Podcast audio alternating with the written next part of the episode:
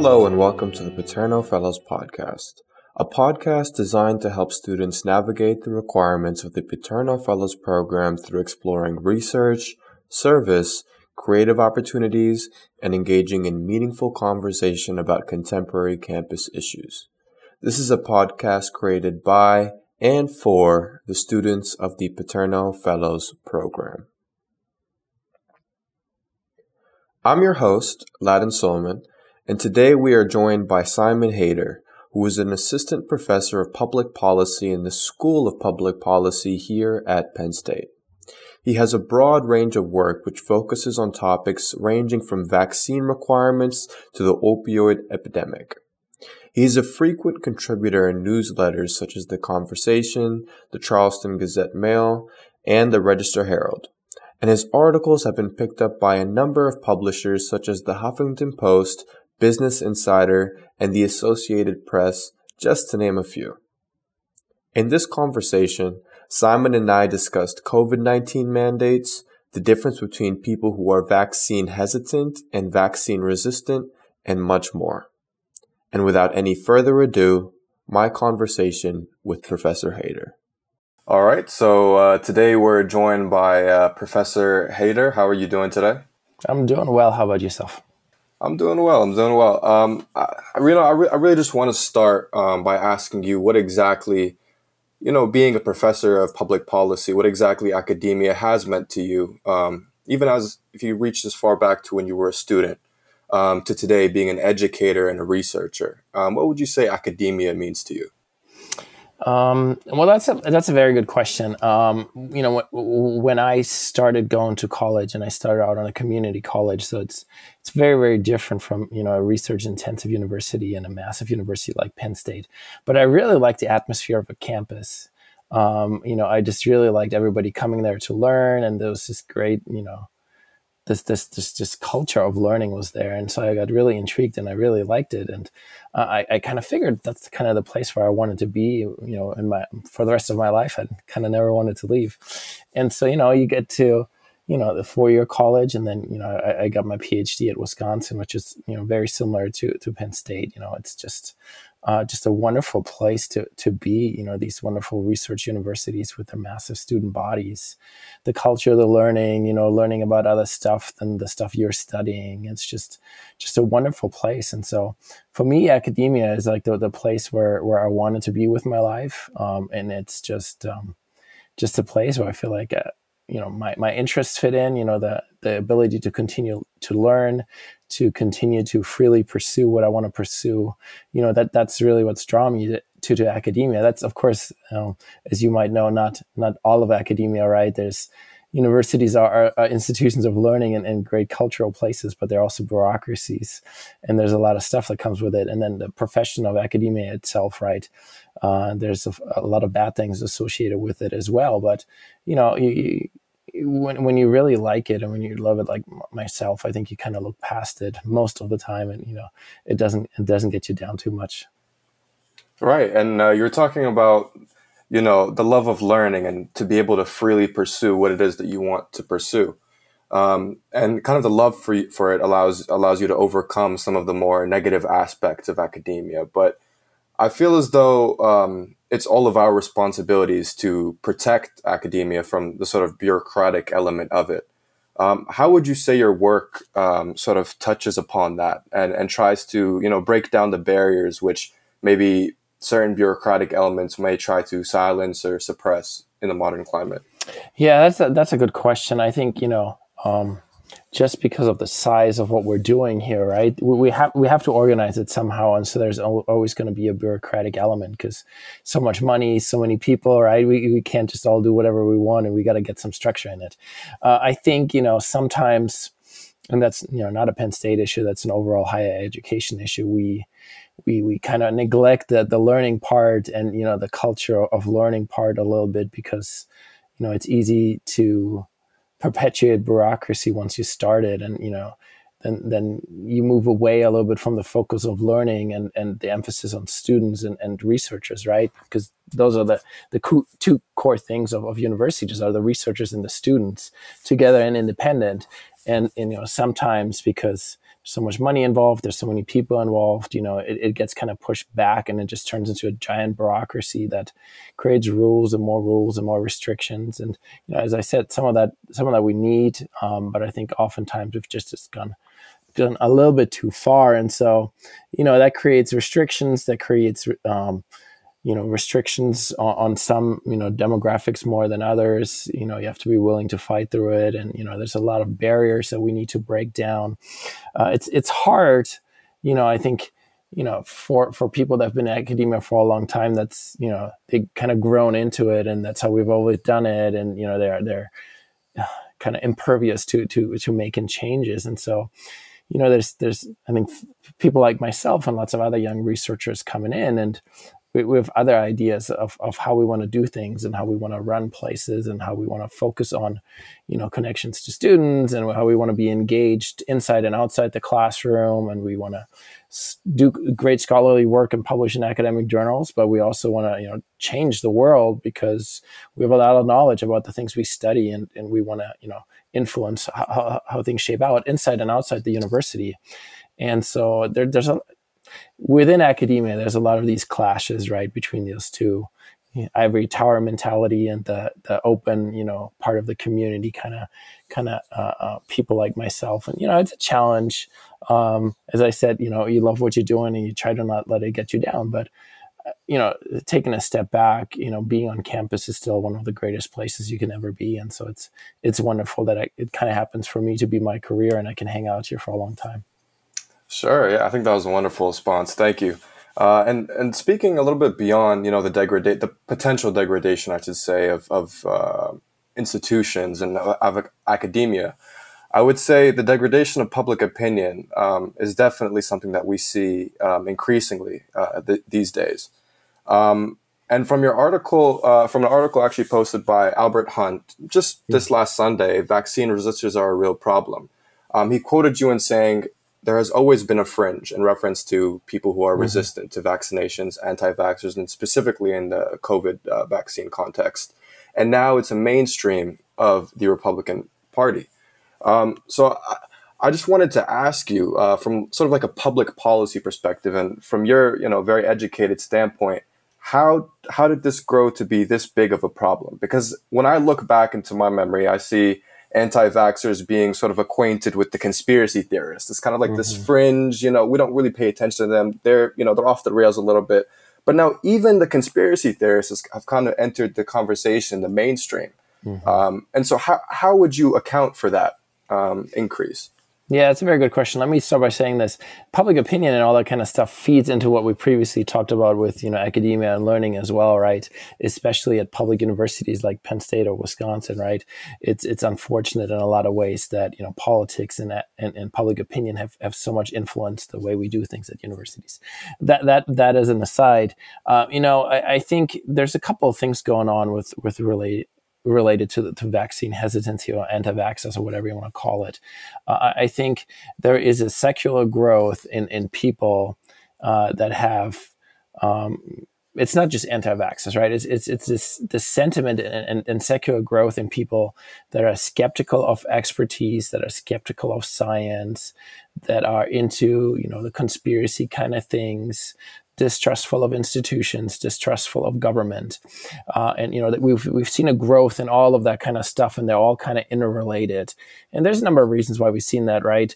The internet, certainly, social media. You know, the, there's easy way to connect and spread this information. It's harder to you know have we don't have any gatekeepers you know it used to be CP, cbs and abc you know the nightly news used to be kind of gatekeeping information to a degree that's good or bad, right? You know, good and bad sides to all of this kind of stuff. But we've seen that interaction. There's just been uh, a growing populism eh, within politics, particularly on the right side of politics in the United States, questioning authority, questioning you know expertise, questioning government, questioning academia in, in particular. And so I think there's this underlying current there uh, that's just created a lot of skepticism about what you know people wouldn't have questioned 40 years ago right 40 years ago scientists you know the, the, the gods in white or whatever you know would have come up with a vaccine that has an incredible high rate of effectiveness and efficacy and all those kind of things people wouldn't have questioned that, right? They would have taken it if you told them to take it. We have the secular growth of distrust in government, distrust in institution, and everything I just talked about going on. Then I think it kind of, you know, we, we had that going on before COVID, right? There's there's ample stuff that going on with MMR and autism, you know, all those kind of things. But as as you said, it was it's still a small number, and I think one of the reasons, another reason besides what I just said, why we've seen more of it is that you know the MMR stuff and that kind of stuff was confined mostly to a small group of people because only a small group of people were really affected by it. Most mostly people with kids, and then especially kids who had autism right? And then, you know, people who were really concerned about that kind of stuff. And we didn't force, you know, a 60 year old to take the MMR vaccine. I, you know, we did it back when they were a kid and it wasn't a problem. But, you know, we, we had this, this, this core set of anti vaxxers that were just small because not a lot of people were directly affected and there was not a lot of pressure on them, you know, through schools to get vaccinated, and all those kind of things. Now, we have the secular things going on, and all of a sudden there's this pressure or mandate even you know in, in some ways to to get vaccinated uh, against COVID, which I, I have to you know emphasize here is completely the right thing to do. Uh, you know the science is there, the the data are all there, so that's that's something we should be doing.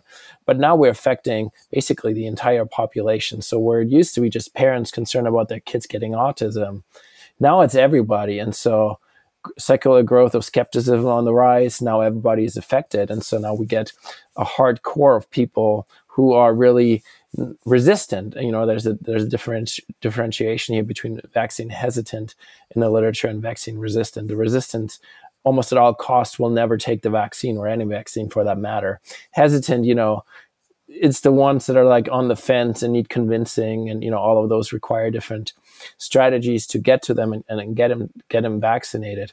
Uh, i think we should also and i think this is the last thing i'm going to say here unless you have other questions uh, is is that there's also the people that are not vaccine hesitant or resistant. They just haven't gotten the resources or haven't gotten the access to get vaccinated. And so in terms of people that are currently unvaccinated are obviously the hesitant, the resistant, and the people that haven't gotten the chance to get vaccinated. And they all require different policy responses, and, and we're not doing too great on all, all three of those groups. Right. I really like the added nuance of um, the, the vaccine resistant and the vaccine hesitant. And I think that adds a lot to the picture. Um, and I do like the way you described it as sort of like this underlying current. It's not as though out of nowhere, and correct me if I'm understand, like correct me if I'm wrong, and I'll see if I'm understanding you correctly that it wasn't just suddenly like this uprise of people who were uh, opposed. Uh, specifically, I'm talking about the resistant uh, people to vaccines, but that it wasn't affecting that many people because um, the previous vaccines didn't um, sort of vaccinate um, viruses that were so widespread. Uh, mm-hmm. but now we have COVID, which is obviously in its name a pandemic, uh, which is by its nature widespread. And so that's why we see all of these people standing up in resistance, but it's not as though these those those people didn't exist all along. Yeah, that's that's exactly correct. And they could get around a lot of people, you know, that were concerned about their kids. And it's obviously false catching autism from MMR. You know, those are also the people that were homeschooling their kids so they don't have to deal with vaccine mandates. Or they live in states where the, the school requirements are very lax. You know, the, the requirements for vaccinations in schools are very, very different from state to state. And there's only really a, three states that are really like on the forefront of, of doing the right thing here and being really strict on mandates and, and f- very strict on who can get an exemption. And the other ones, you know, you just f- sign a form or whatever, or they don't have any requirements at all. And, um, you know, so the, the, you're exactly right. There's some some growing. There was an, a latent, if you will, body of people that were were hesitant or resistant in the first place, and you know the COVID stuff and the push of, of getting people vaccinated just you know turned that latency into activism, and here we are. Right, right, and and on the topic of of, of mandates, uh, you you released a um, well, you had a what's it called a study uh, published in the journal Vaccine on April 22nd of this year, titled "Joining the Herd." U.S. public opinion and vaccine requirements across educational settings during the COVID 19 mm-hmm. pandemic. Um, and in an article with uh, by Katie Bohn on the Penn State News a couple of days before um, it was published, um, one of the major findings was that a majority of those surveyed supported mandates that required students and teachers to be vaccinated against COVID 19. Mm-hmm. Um, for me, sort of what I'm hearing in the popular media media is a much more um, sort of dichotomous and split picture. But after you know looking at the study, obviously it wasn't necessarily like 80, 90 percent in most mm-hmm. cases. It was mostly around 60 to 70. But can you just speak a little bit on the study itself and the results of the study um, in sort of changing public opinion on how many people are really in support of mandates um, for students and teachers in educational systems? Yeah, so you know it, the study does a lot, and you know I'll, I'll try to sum it up in, in, in, a couple of a couple of sentences here. So I, I, look at three educational settings that basically cover all of education: daycares, K through 12 education, and, and universities and colleges and then I kind of look at them. You know, do you think people should gen- or the students in those settings should generally be vaccinated? Should they be vaccinated uh, against COVID nineteen? And then should the, the staffers and teachers be vaccinated? And you know, it's it's hard you know to to parse out all the nuances in a couple of sentences, but I think overwhelmingly, you know, people, the majority of Americans are in support of, of requiring you know people to get vaccinated and the vaccines are safe and effective. Uh, I think that's the takeaway point. Uh, that generally, you know, it often gets missed in this debate about mandates, right? Because these are the people that are not in the streets, you know, or, or you know, throwing stuff at, at policymakers and all those kind of things. Uh, you know, the majority of people are okay with this kind of stuff. Uh, if you add up the people that are kind of undecided or on the fence, then the numbers get really, really large. And there's really, again, just a hardcore of people that are super opposed to these kind of things. And, and, and from a policy perspective, it's going to be very hard to to get to those people and move them, right? Because you know their worldview is very much you know medical freedom is kind of the, the buzzword people use, right? Don't tell me what to do with my body kind of thing. They're, they're really hard to move in any direction. Uh, the problem, of course, is with the current situation is that to, to, to get to what we need to in terms of herd, herd immunity, if you can't move the, the, the hesitant people or the, the resistant people, I should say, then you have to get basically everyone else. And that's really, really hard because, you know, you need to get to like 80% to be really, really safe. That being said, schools, universities, daycares, those are places of incubation for viruses, right? Um, you know this from your own experience. You're in a classroom that's very confined. In a classroom for long hours in the day. There's interaction. There's talking. There's talking in the hallways. You eat together in the cafeteria. You're in the in the dorms or whatever. You live with other people it's very hard to mitigate those kind of circumstances with a mask mandate or you know wearing a mask which is the thing to do but i mean you know the reality is yeah you can make people wear a mask in the classroom they have to eat they're gonna they have to live with other people uh, and so this mask wearing thing is, is sure it's it's a secondary mitigation measure measure. But the, the, the only way we can get this really safe is really to require people to get vaccinated. And, you know, unfortunately, it goes back to our beginning of our discussion. That kind of stuff has gotten really politicized. Public opinion is really, you know, polarized on the issue with the vast majority often silent being supportive of these kind of things and that puts administrators and decision and policymakers in, in this hard spot trying to figure out what to do when the science is, is pretty clear in the first place. Right. Um, and I, I, this polarization is something I want to uh, touch on, and something specifically that I want to speak to you about uh, because you're a frequent co- contributor in the conversation, Charleston Gazette, uh, Register Herald, the list goes on. Um, what do you think the role of the the popular media is in this polarization? Um, whether they have sort of mended issues between the two sides, or whether they are exacerbating them? Um, what do you think the, the role of uh, popular media is? Yeah, that's an interesting question. I mean, I'm, I'm telling you nothing new that the media landscape has tr- dramatically transformed, you know, since the 1990s and the 2000s and now today. And um, it, it, becomes harder and harder for, you know, what we used to have like community newspapers, right, that everybody read, which created like a, a venue in, in, in, more ways than one for people to come together in these kind of things. The nightly broadcast, it created venues for people to come together and have some shared understanding of things, right? Uh, nowadays, you know, uh, it's very, very hard for newspapers and other me- forms of media to survive. There's strong competition. Uh, people don't read a lot of newspapers anymore. And if they read them, they read them selectively. They read them online. They don't get the paper copy or they read stuff on Twitter, you know, and get their their news that way. And so the way you can make up for this lack of general readership or, or access is you have to feed to a very committed source in the of, of followers, right?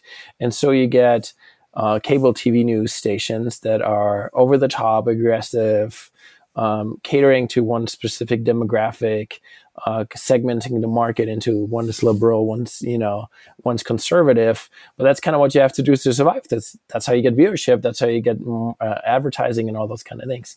And the the, the media then the, the, the more mainstream media is kind of left, you know, trying to figure out how to make this how to make this work in a new world where you know it, media and newspapers and, and, the news media are, are businesses at the same time they're they're they fulfill an important democratic function. And it's really really challenging. I think you know we're trying to or the media is trying to figure this out and make this work. And there's you know some interesting places uh, like the the pennsylvania capital star for example is a place that I, I often write for.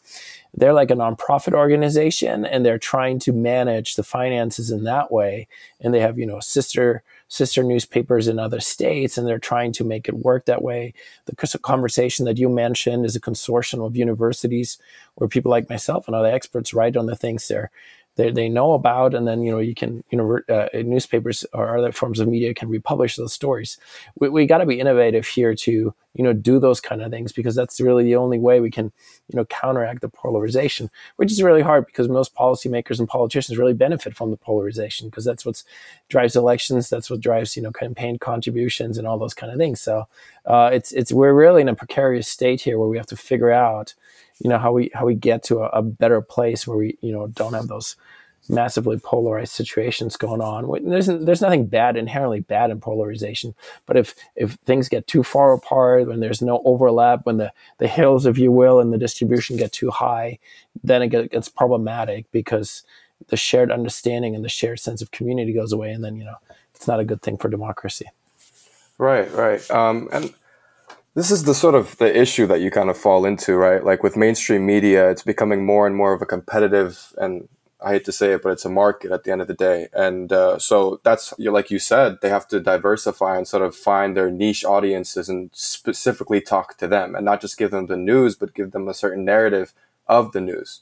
Um, and so that's what we're seeing is the major problem. And, and when I try to think of solutions, um, I, I really think that academia needs to be closer to the public in a way that today I believe that the public tends to view academia, like you were saying earlier, this distrust of the elites, this distrust of authority, this distrust of those who are um, sort of highly educated.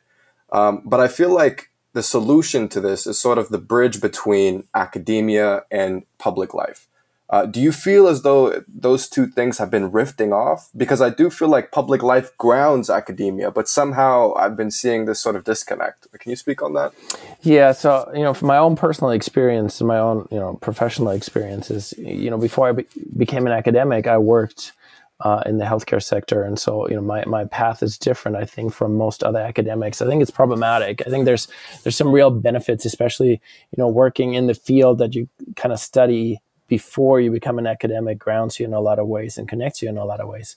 Um, I, I, think that's really, really helpful and, and really, really important. I think uh, there's a lot, there's lots, lots of stuff going on, I think, and, and what you just described. I think uh, academia bears part of the fault here. I think, you know, the, the way I think about, especially public institutions like Penn, Sp- Penn State is, you know, they're supported by the public they even you know if the, the the funding has really you know declined to a minuscule amount at this point but it's a public institution for the public good you know and and and, and it, it should serve the public good. It should serve the state of pennsylvania. It should serve the entire country. It should serve the entire world. And so uh, the connection, I think, between academics and their work and the real world is something universities need to emphasize more and need to reward more, quite frankly. Uh, you know, there's there's a vast discrepancies often between young academic scholars who want to be involved in the real world and, and have their stuff their work be meaningful and connected to the real world. And higher ups in the academic ladder that don't think that's important or meaningful or shouldn't be valued. And on top of that university you know there's they care about publications really really i mean you know and good journals and all those kind of things. That's kind of what gets rewarded on the tenure track right? They, they like it when you do stuff, uh, you know, in terms of service and talk to policymakers and write and those kind of things. But the reward is minuscule compared to the work that's involved in it. Oh, you know, in my own experience, that second part, you know, they kind of go together. But the second part can be much more meaningful because, you know, lots of studies end up in journals and, they get citations and, and academics read them, but they have no impact on the real world. Whereas, you know, the, the things I study are highly applicable to the real world. And if they just ended up in a in a journal for the rest of their lives, And nobody nobody outside of the academic community academic community would read them. It would be a, a great disservice, I think. Um, at the same time, you know, um, there's there's this ongoing distrust that has been stoked by some people. There's just a distrust of academia, mostly people that have no idea what's going on in universities, right? Um, this whole viewing uh, uh, universities as indoctrination places for left wing um, academics is just I've never seen anything like it, you know. And so, just informing people more about what's going on in universities is just really important.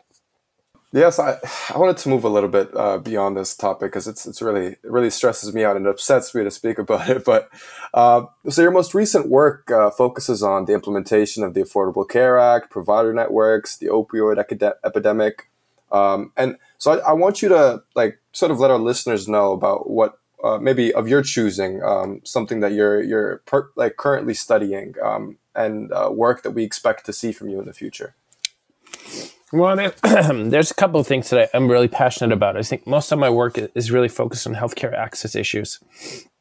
And I think that's really, really important in terms of you know, moving towards a more equitable uh, society because, you know, if you're not healthy and you can't get access to health services when you need them, everything else doesn't fall into place in your life and so I think it's it's really really important. And um, there's there's a couple of big things I'm working on in, in two different strands. One's highly you know highly technical, and some people might think boring, but it's I'll give you an example and tell you why it matters.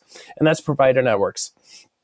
And provider networks are basically, you know, you get insurance coverage, and then your insurance coverage allows you to see certain providers, and you know they reimburse uh, the providers. And if you go outside of those provider networks, then you you basically have to pay all, all of most of the services out of pocket. It's a highly technical issue. Everybody's always excited about you know giving people insurance coverage, but the insurance coverage is the first step. The provider network is what gets you the access, right? And so we've been doing a lot of work, and we we have some grant applications in to really really focus on this kind of work because it's an important issue.